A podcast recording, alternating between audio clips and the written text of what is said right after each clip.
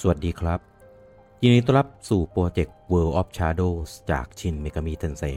5เป็นโปรเจกต์ที่จะรวบรวมข้อมูลของพวก Demons and Angels ที่เป็นมอนสเตอร์จากในเกม โดยข้อมูลนั้นจะเป็นลอที่มาที่ไป ประวัติ มาจากประเทศไหน ศาสนาอะไร จากตำนานอะไร มีความสามารถอะไร ตามเท่าที่เกมบอกเรามาเลย โดยเราก็จะมากันวันละตัวไปเรื่อยๆกันจนครบเลยครับ ตัวที่ 85 ที่เราจะพูดถึงกันในวันนี้ก็คือคัมบานดาจากเผ่าพันธุ์ฮอนหรือพูดผีคัมบานดาหรือที่เรารู้จักกันในนามกุมมพันธ์เป็นปีศาจแห่งตำนานพุทธศาสนา ว่ากันว่ามันจะดูดพลังแห่งชีวิตของมนุษย์ โดยมันจะมีการเปลี่ยนแปลงรูปร่างไปเรื่อยๆ และในบางทีจะอยู่ในรูปลักษณะคล้ายน้ำเต้า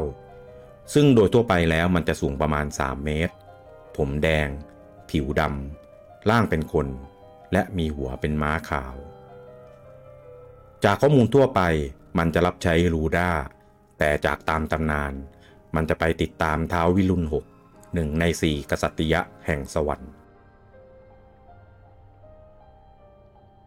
แล้วพบกับข้อมูลของ Demons and Angels ตัวต่อไปได้ในวันพรุ่งนี้ สวัสดีครับ